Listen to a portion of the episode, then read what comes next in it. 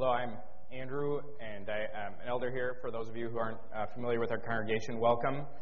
Just going to jump right into this uh, strategic shift from an orphan spirit to the spirit, the spirit of adoption. And uh, excuse me, I'm getting choked up just thinking about the message. So, yeah. see if we can get through this. Well, what is an orphan spirit? You need a little definition before we can go very far with this. I would say the simplest way to define an orphan spirit, it's a sneaking suspicion that you are rejected. It's a sneaking suspicion that you are rejected. And I'll expand this in a moment. I use the word orphan because it's a pretty well documented experience of many people who have grown up or started out life as orphans to feel abandoned, to feel rejected, to feel really no better than last week's trash for having been uh, thrown away by their biological parents. And, uh, and, and rightly so that that feeling uh, might be there. Uh, I use the word spirit to kind of get at that intangible feeling that continues to haunt a lot of orphans uh, all their lives. Even when many of those orphans have been adopted into loving families with loving parents, sometimes that feeling of being abandoned, rejected, uh, or thrown away, that feeling continues at times. And, uh, and, and, and for some, that ends up coloring everything. Uh, every significant relationship is, is tainted with sort of a fear of ongoing rejection. Um, uh, every significant relationship, there's this little hint of suspicion that in there that eventually, sometime in the future, rejection is going to happen. It's just in, inevitable. And, uh, and sometimes those with this kind of view of life will even preemptively uh, reject other people or uh, sort of undermine any kind of significant bonding with other people uh, because they are um, uh, afraid of future rejection. So, and you know, some of you might be asking a question. Well, that, that's nice, but how, how does this apply to you? Uh, uh, some of you in this room, I, I know, did start off life as orphans, but most of you didn't. And so, so why would I be sharing this message with the whole congregation? And you know, it's it's because many of us, including myself, need to hear this message because many of us, even if we weren't actual orphans, go through life with the mentality of an orphan. And uh, um, and so so sometimes, like the orphan who never quite feels secure in his or her adoptive parents' uh, love, many of us go through life with that same sort of gnawing sense of insecurity and uh, and suspicion of the rejection of others. Um, uh, to broaden this out a little bit, it, it's sort of this belief that I am rejected and I'm rejectable. I'm rejected and I'm rejectable. I inevitably will be rejected by others. It, you've been rejected or felt rejected enough times by other people, you end up just sort of believing that's that's just what, what's going to happen in any and all relationships. And even for some to the point of, of, of believing, I deserve to be rejected. Now, this impacts some people just a little bit. It just colors a few experiences. Other people, it kind of overwhelms their whole, their whole life, their whole approach to life. Well, however, whatever, in whatever amount you've been affected, affected by this, this fear of rejection is enormously, enormously power, powerful. This fear of rejection can make you do things that you know are completely irrational, that you know are, are even wrong. But when you're fighting the fear of rejection, in your, your brain will justify any action, even if it really hurts other people. Uh, even if it even if it goes directly against God, you'll justify it in your mind just to avoid the pain of feeling rejected. And, you know, there's lots of sources for this. Um, if you weren't an orphan and you're like, yeah, I do kind of feel that way, but you don't know where it comes from, uh, lots of sources. Some of you were abandoned, maybe not by both parents. You weren't a legal orphan, but uh, maybe a parent left home um, at some point when you were younger, and you feel abandoned from that. uh, some of you maybe are sort of emotional orphans. And what I mean by that is you had both your parents living, you were present with them, but there was sort of um, a sense in which you you felt emotionally abandoned by them. Maybe they weren't very attentive or loving or uh, compassionate, or, or, maybe they were somewhat neglectful. So th- that's enough to give you that sort of feeling of being an orphan. If you grew up as a, as a child of divorce, um, you might have the same feelings an orphan has um, because you know the, even, it's not, even if it's not 100% rational, the thought goes through your head, well, if I wasn't worth my parents staying together, then I must not really be worth Eh, you know, anything. Um, I'm, I'm, worth to be uh, worth worthy to be thrown out. Um, so that that's enough to give you this sort of orphan mentality. And you know, some some have this experience simply from several different. Some have this feeling just from several different experiences of rejection in their life. I know for me, my, my parents were quite loving, and I, I always felt very secure in their love for me. But I, you know, I had a, a twin brother against whom I was always compared and always fell short. And, you know, that, that had gave me some of those feelings of rejection that I, I, uh, I struggled with. So even one single big rejection event can be enough to really, um, to really feel like you're a subject to this orphan mentality or this orphan spirit. And so as a result, there's this deep down suspicion that you are rejected or are going to be rejected. And uh, some of you might still be asking, well, yeah, I, I don't know if any of that fits me. Um, how, how do I know I'm influenced by the orphan spirit? Well, I, I'm going to throw out some questions for you, and I want you to just uh, think about these questions. I don't want you to brush over this too quickly. Um, I've been kind of surprised in the last few years as the Spirit of God has revealed to me just how deeply influenced I've been by this orphan spirit. So, so I don't want you to, to, to brush this aside too quickly.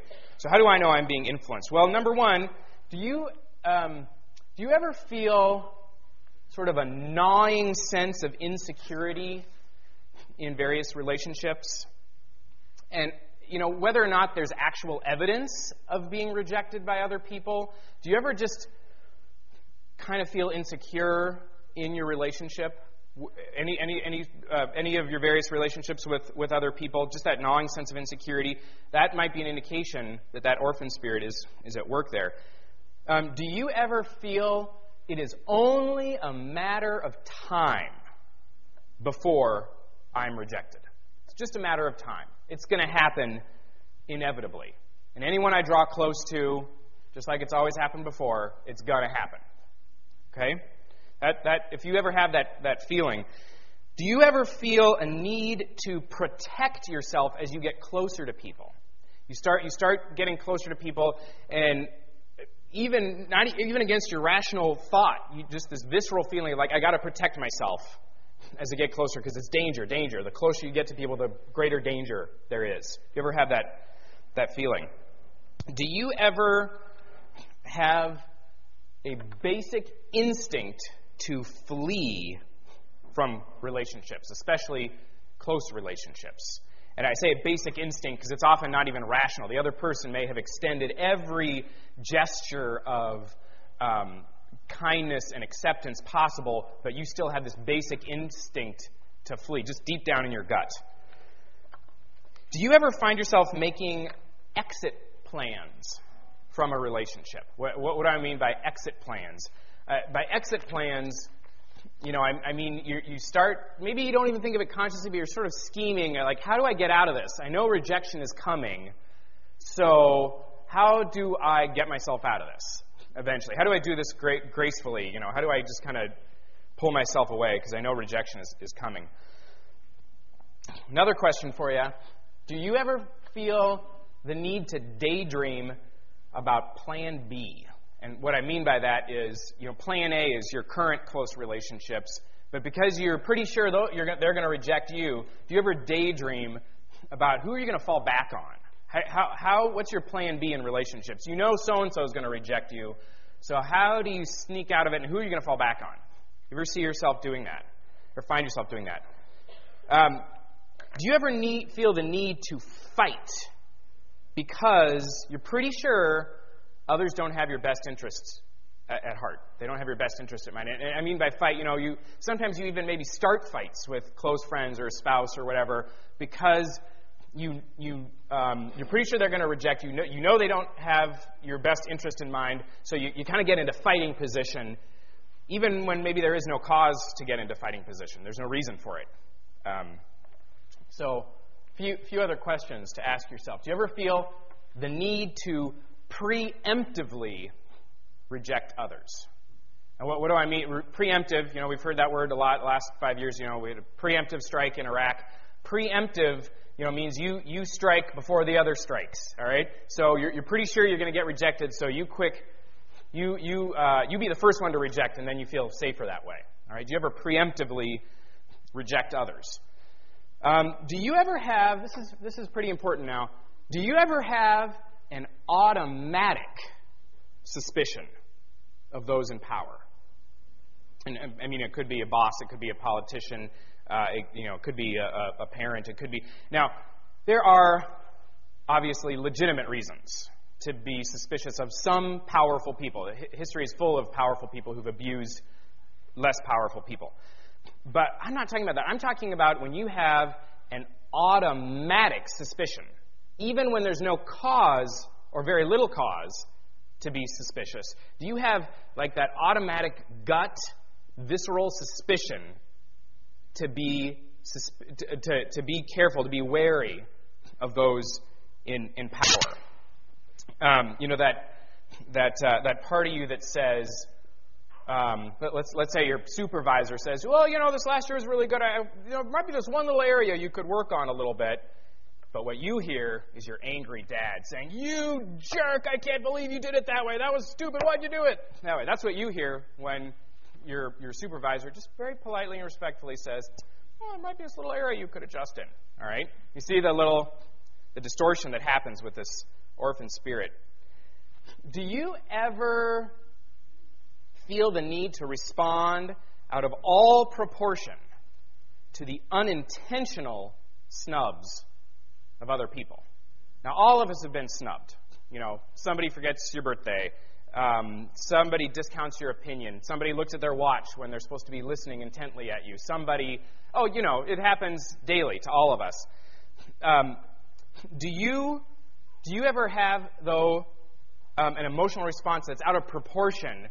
You know, usually we can tell an unintentional snub. Like our rational brain can say, yeah, that was actually unintentional.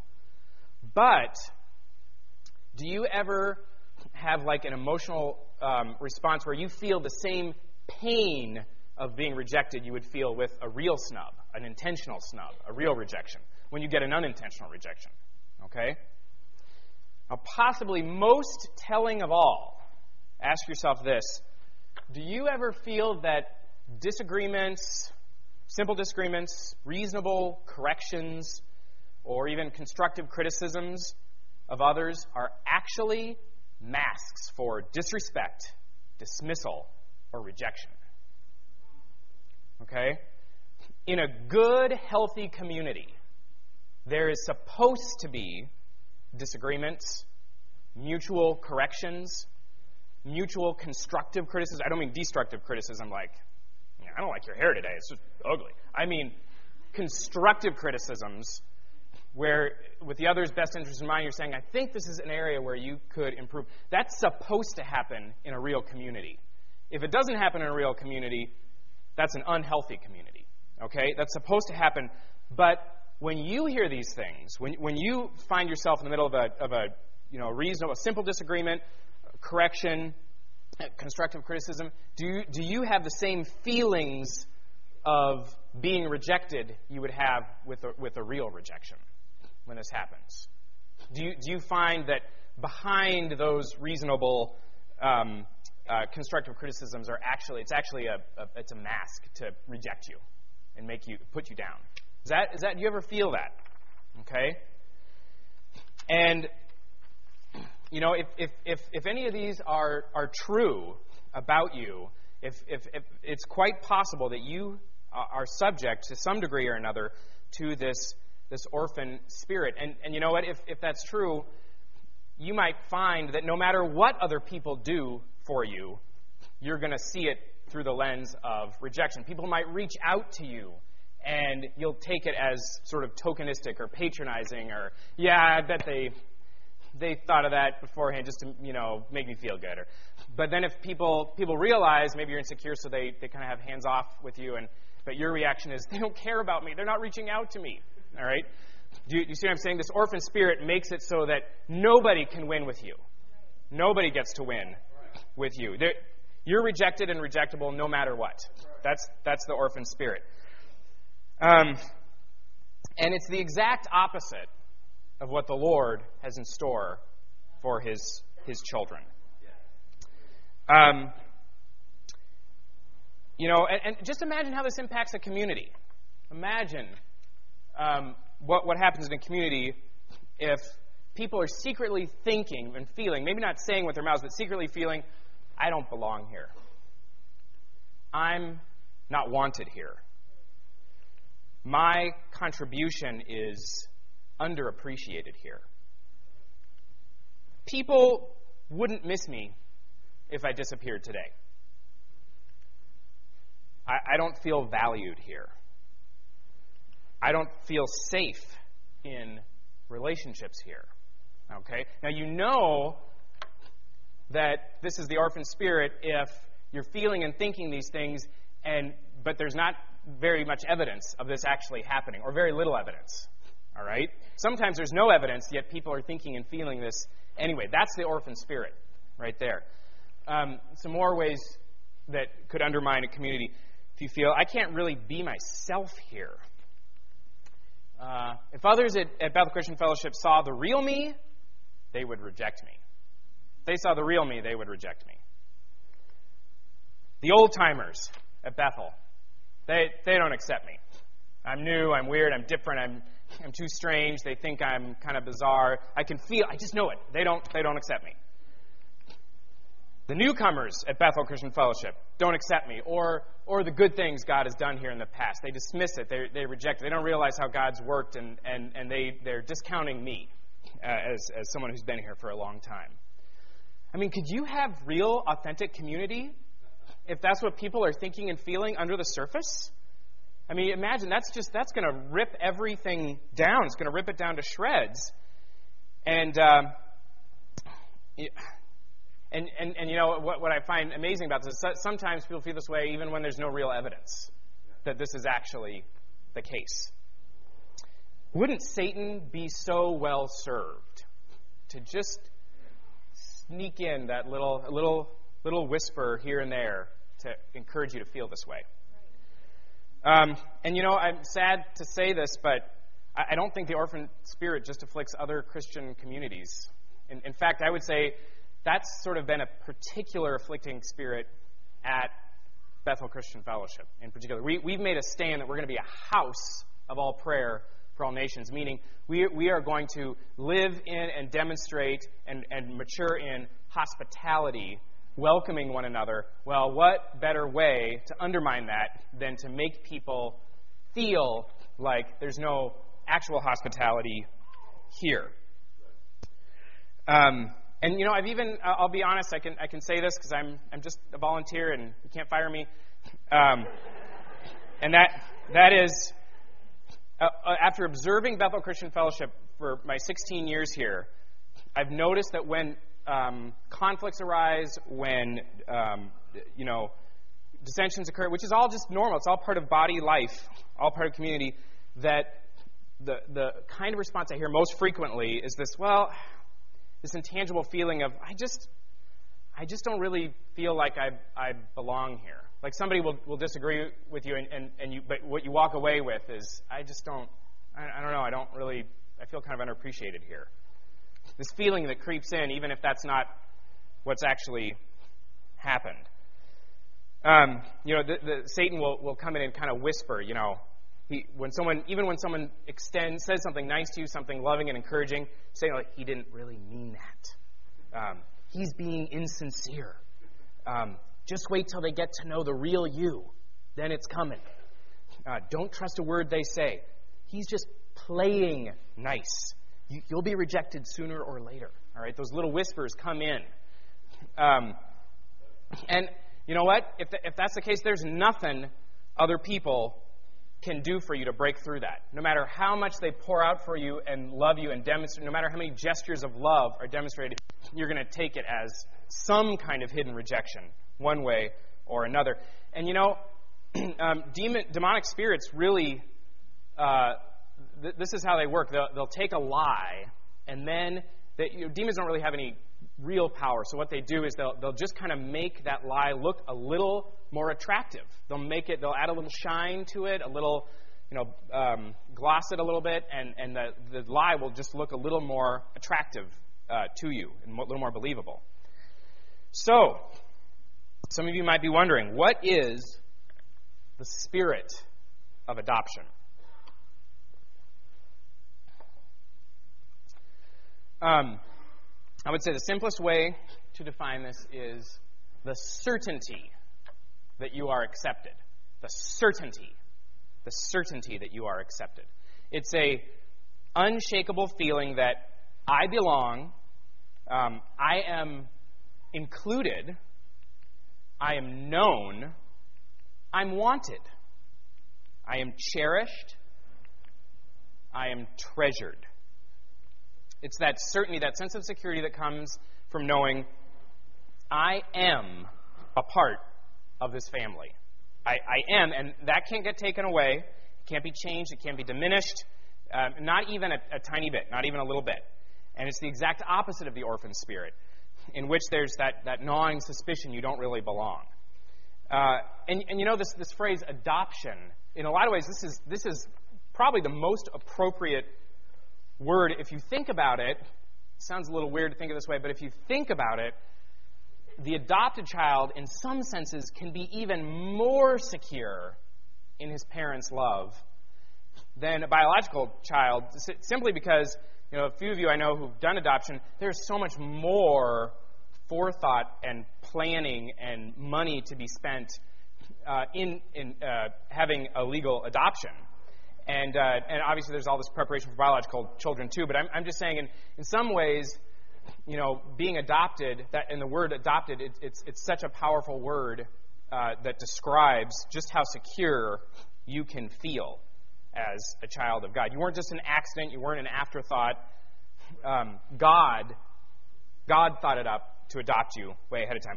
This, scripture, just let me show you where this comes from in scripture. Um, Paul uses this phrase. It's one of his favorite phrases. He uses it all the time. Romans, his letter to the Romans. Did you you did not receive a spirit that makes you a slave again to fear, but you received the spirit of sonship, literally spirit of adoption.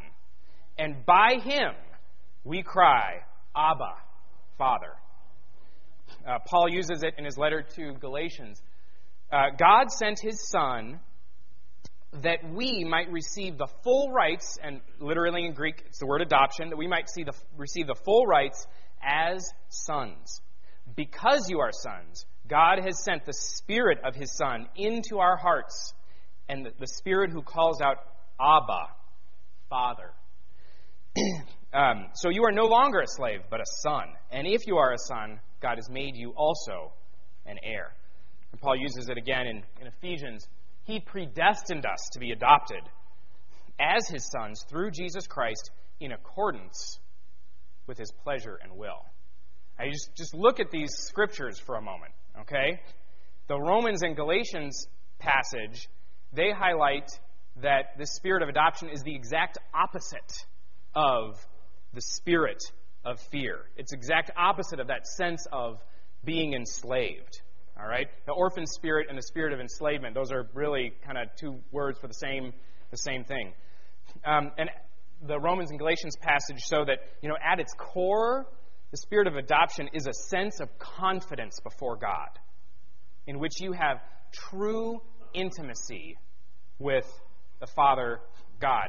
You know, when Paul uses this phrase Abba, it's that, that old phrase um, in Aramaic for daddy you know, he was a he grew up a really good Jew, a really good Pharisee of, of all people. Good Pharisees, they're not going to call God daddy. You know, that's ridiculous. You don't. You, nobody gets to be that close to daddy. To to to father. They might use the word father to mean you know like the creator, the source of everything, but they wouldn't use daddy. But here, Once Paul has been filled with the spirit of adoption, he uses that phrase. You actually get to go before God with that intimacy and that confidence, and you get to call him daddy. Um, and, and it anticipates um, an inheritance from God. And a little later, I didn't have it up here, but in verse 17 of this passage of Romans, uh, Paul says, And if your children, you are heirs also. Just automatically. You now, nowadays, uh, a parent, doesn't like his kids, he can write his kid out of the will. You know, they, they didn't. That's not how it used to work in the ancient world. If you're a child, you're getting the inheritance. All right. So if you're a child, you are getting the inheritance. All right. The Ephesians passage that highlights that it was God who thought up our adoption. God thought it up. He planned it. He planned it way in advance, like way, way in advance. And look, look at what it says in, in Ephesians. It says it was in accordance with God's pleasure and his will. Yeah. But what that means is he wanted right. to adopt you. Yeah. It wasn't like, well, look, someone left this on my doorstep. What am I going to do with it now? You know, he wanted to adopt you. More than that, he likes adopting you. More than that, he enjoys adopting you. Way back before he even started the world, I was like, oh, I can't wait till so and so comes in my fam- comes into my family. I can't wait till they get included, till I get to reach out into their darkness and pluck them up and, and bring them close to me and, and get to be my child. God was thinking that like way, way long ago. And he did it says it's in accordance with his will. He determined to do it. Wasn't an accident, wasn't an, uh, an afterthought or an oversight. And you know, with this um, spirit of adoption, there comes a certainty, a certainty of God's goodness as your daddy. With it comes a certainty of your security as his child. And, and with it um, comes a very wide, broad mindset of confidence. A very broad mindset of confidence. So confident that you can even pour out to other people. You can even sacrifice things to minister to other people. You can even love other people with this sense of confidence. And, and nobody can take that sense of confidence away. Nobody gets to steal it. Um, it doesn't have to be diminished, even if other people reject you, which has already happened to almost everybody in the room and will happen. Sorry to say, it's going to happen. More people will reject you. But the fact is, if you are secure as God's child, the rejection can happen and you can stay rock solidly secure. Because this is the thing the spirit of adoption doesn't depend on other people, feeling accepted by other people. That's not, you know, a lot of us, the reason we have this orphan spirit is because we have, we have, how do I say this? We have um, sort of assumed that other people, that, that our sense of security is supposed to come from other people loving us or feeling loved by other people. That's not where it's supposed to come from. It comes from knowing that God has accepted us. All right? And I got to tell you, just from, I, I, told you a little while ago, I had this ongoing sense of insecurity and, and rejection from my relationship with my, my brother. Well, God, God showed me just kind of recently, and it's still really raw. He, he showed me that the, the feelings of rejection I had from him came from the fact that I had been worshiping the idol of his approval. I'd been worshiping that idol of my brother's approval. And so when God finally came in and showed me that, my response had to be, God, I'm sorry for worshiping the idol. And God said to me, Andrew, he said it so lovingly and tenderly, he said, Andrew, this is what comes of worshiping idols. This is what comes of worshiping idols. But opposite of that is the spirit of adoption. And, you know, why, why do we as a whole church need to make this shift? Some of you might be like, haven't we had enough shifts? I'm tired of shifts. The spirit of adoption, in, in Paul, the way Paul uses it, it's, it's just another word for the Holy Spirit. It's another word for the whole, another phrase to call the third person of the Trinity, God, the Holy Spirit. And so it's the spirit of adoption is supposed to be the, one of the defining marks yes. of being a Christian. Yes. That it's supposed to be one of the defining marks of being a Christian. And you know, in this year of outpouring, if we don't get this spirit of adoption thing, we're not going to pour out to anybody. You see, if, if you have that gnawing sense of insecurity, when it comes time to minister to other people, when it comes time to be generous, when it comes time to, to give of your time to, you know, all the hundreds and hundreds of ways we minister, when it comes time to do that and you, and you realize that's going to involve some self sacrifice, what you see in the self sacrifice is, I'm going to get robbed. I'm going to get, things are going to get taken from me. Important things are going to get stolen from me if I pour out like this. But if you are walking in the spirit of adoption, that self sacrifice, you know what? Daddy's got a lot more of that where it came from. He's got infinitely big pockets, and when you pour out to somebody else, you say, Daddy, I need some more. And guess what? Daddy goes, whoop, boom, and you get even more than you thought. Okay? That's, that's who our daddy is. So we need to make this shift. We need to make it, but how? How are we going to make this shift? And I would suggest to you, once again, I'm just a volunteer, so can't fire me. I would make the suggestion that the problem, the problem is that you don't believe that God is good. That's, that's the source. And some of you, I understand why, because some of you have had parents that haven't been good or no, none of us have had perfect parents, obviously, and, and, and that's sort of our first picture we ever get of, of God is, is our parents. So it's understandable that it's hard for you to believe that God is, is good. Um, and so, therefore, you don't fundamentally see yourself as an adopted child. You, you, um, you don't fully accept it. You don't let that truth saturate the core of your being. Um, but, but this is the gateway into entering into the spirit of adoption is believing that God is good. The solution to this problem is the solution to help yourself believe is fix your eyes on the character of God. Fix your eyes on the character of God. Now, just like a, a real orphan, a physical orphan, his fears of rejection can be put to rest over time by getting to know the good character of his adoptive parents. In the same way, your fears of rejection, your orphan spirit, that can be put to rest by knowing God's infinitely good character. That, that's knowing his infinitely good character. That's what's gonna that's what's gonna put to rest those fears of rejection. How, how do you do that? How do you, how do you do that? Number one, check the adoption papers check the adoption papers. I, I, I, don't know, I've never heard of an orphan does this, but if an orphan were to, um, you know, kind of be, feel insecure, might, you know, adopted, might go to his, his adoptive daddy and say, Daddy, what? Am I really adopted? His daddy might say, Look, right there. It says it. You're adopted. Guess what? That's what the Bible is to us. It is your adoption papers. It says who you are in Christ. It says how infinitely good our adoptive daddy is. That is what that, that, that's, those are the adoption papers. Go back and check the adoption papers again. And guess what? What the adoption papers say about you is more true. It's more, some of you don't even believe this. It's more true than what you have believed about yourself. What your parents, physical parents, have told you, more true than what the culture tells you, more true than even your own experience of yourself tells you. The adoptive papers are more true. They are the truth. Okay? And, and secondly, as you're doing that, rivet your thoughts and your imagination to the word of truth. Rivet. Okay? Rivet. What is, I, somebody just tried to explain to someone who actually like knows engineering, just try to explain this to me because I, I got it confused.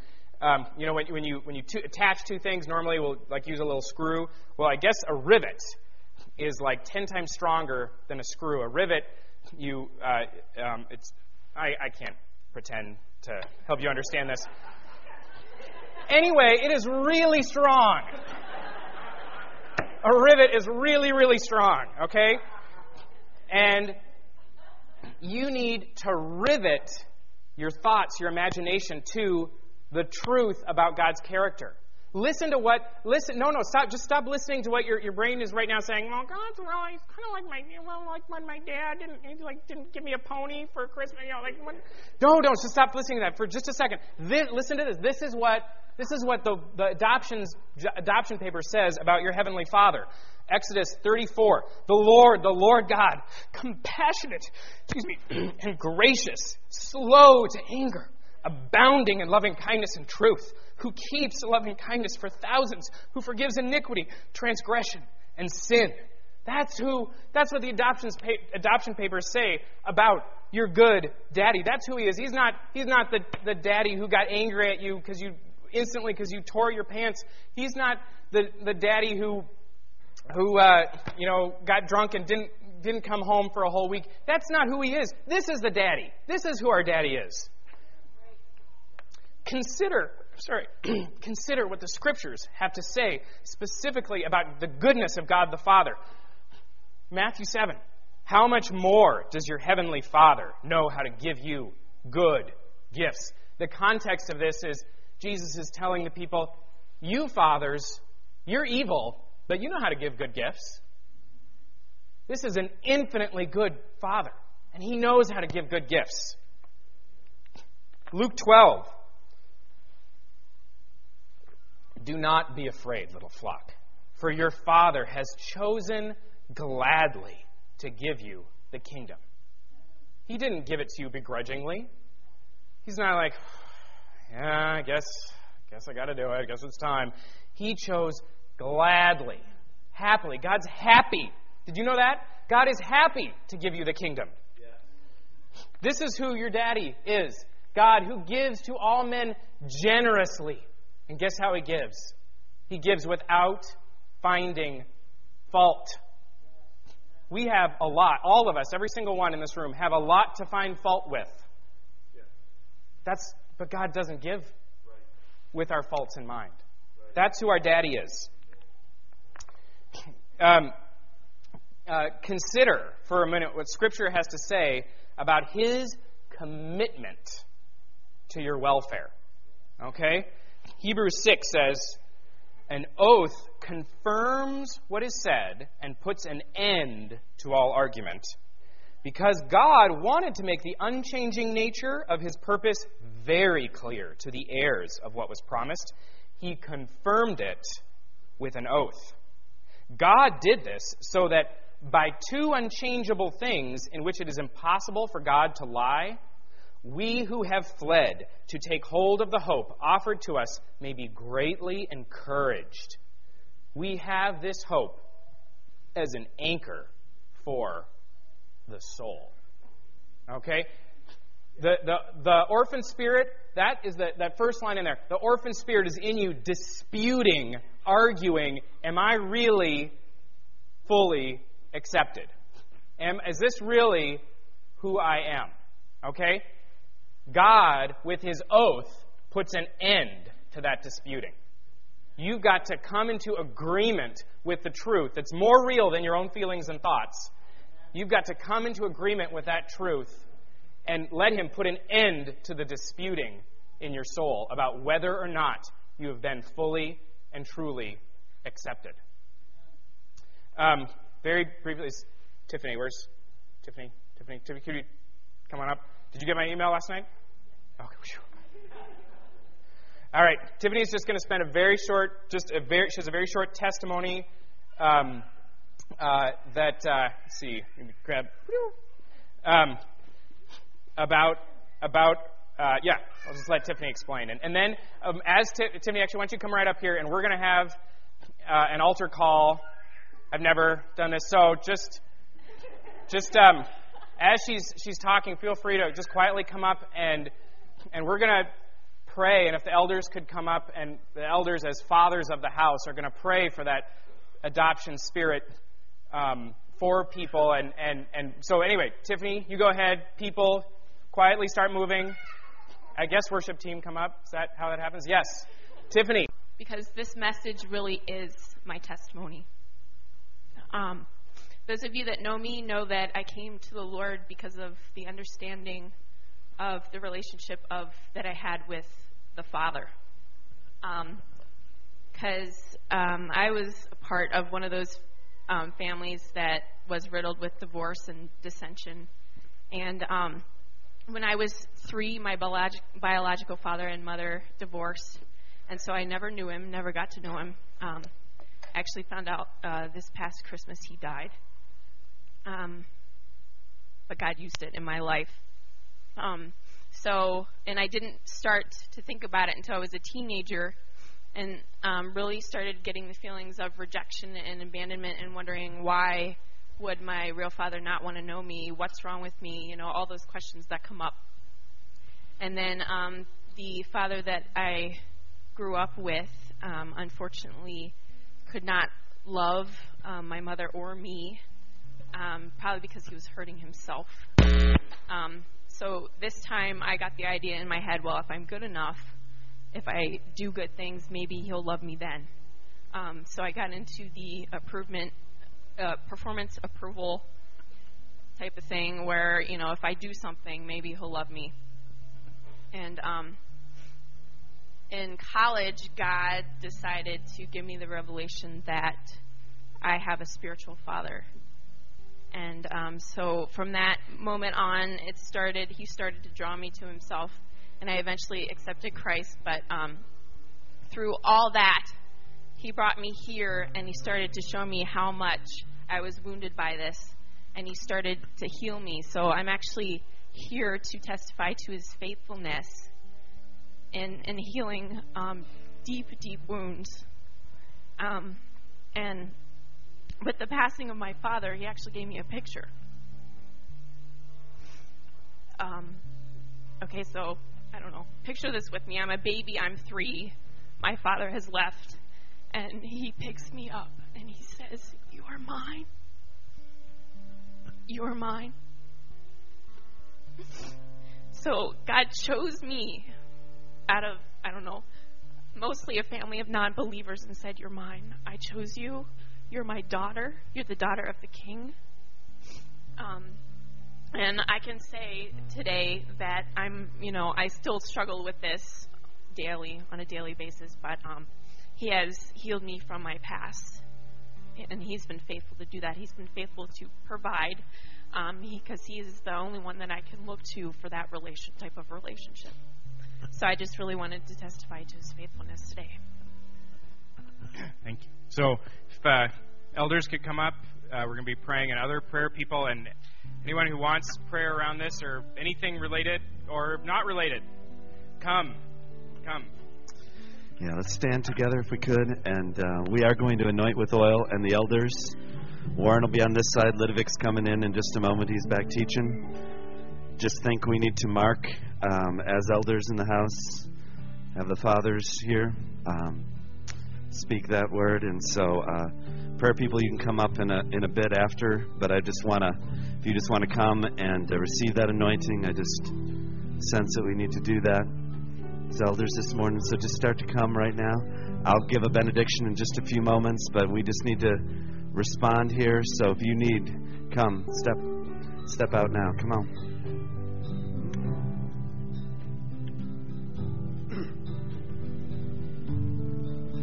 Who am I? that the Lord of all the earth would care to know my name, would care to feel my hurt.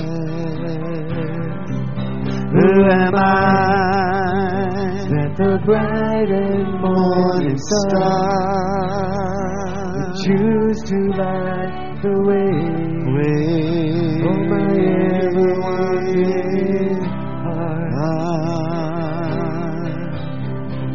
because of who I am, but because of what you've done, not because of what I've done.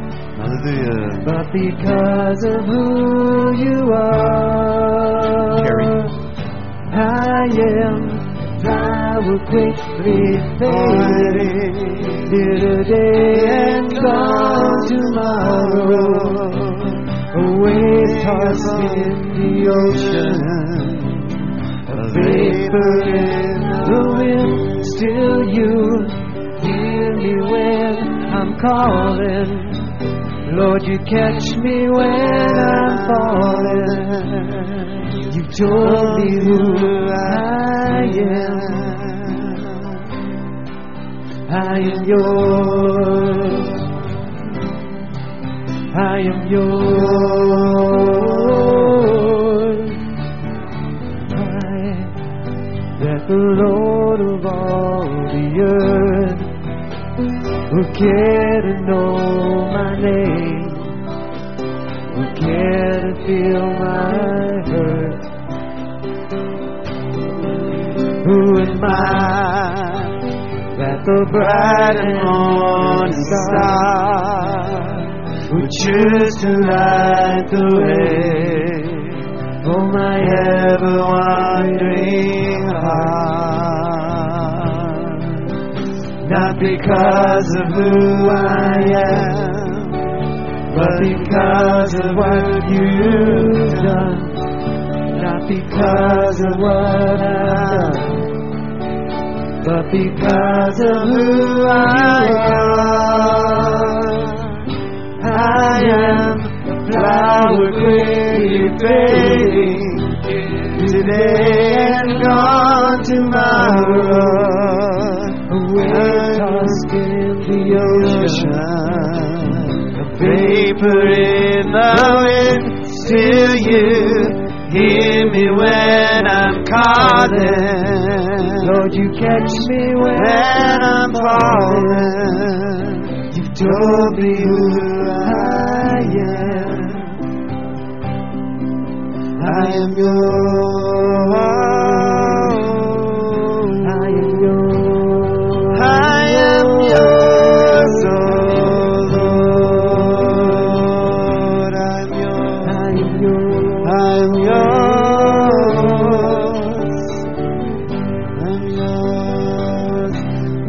Sing it. We are yours. Come on.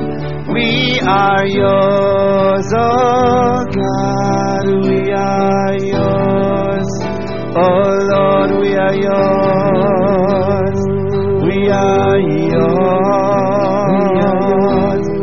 We are yours,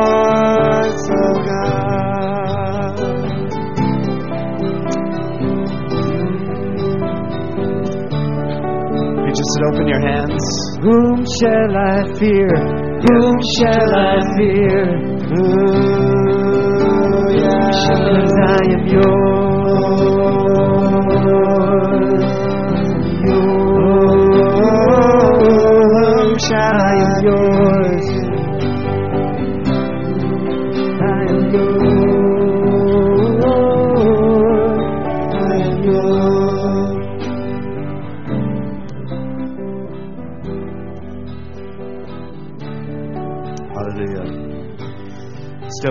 Hands to receive the benediction. We're going to keep this altar open for as long as we need, so don't feel like you have to rush at all.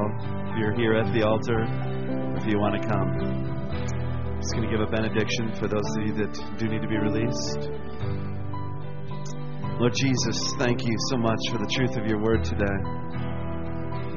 Lord, thank you for a well placed rock into the forehead of one of the giants, Lord.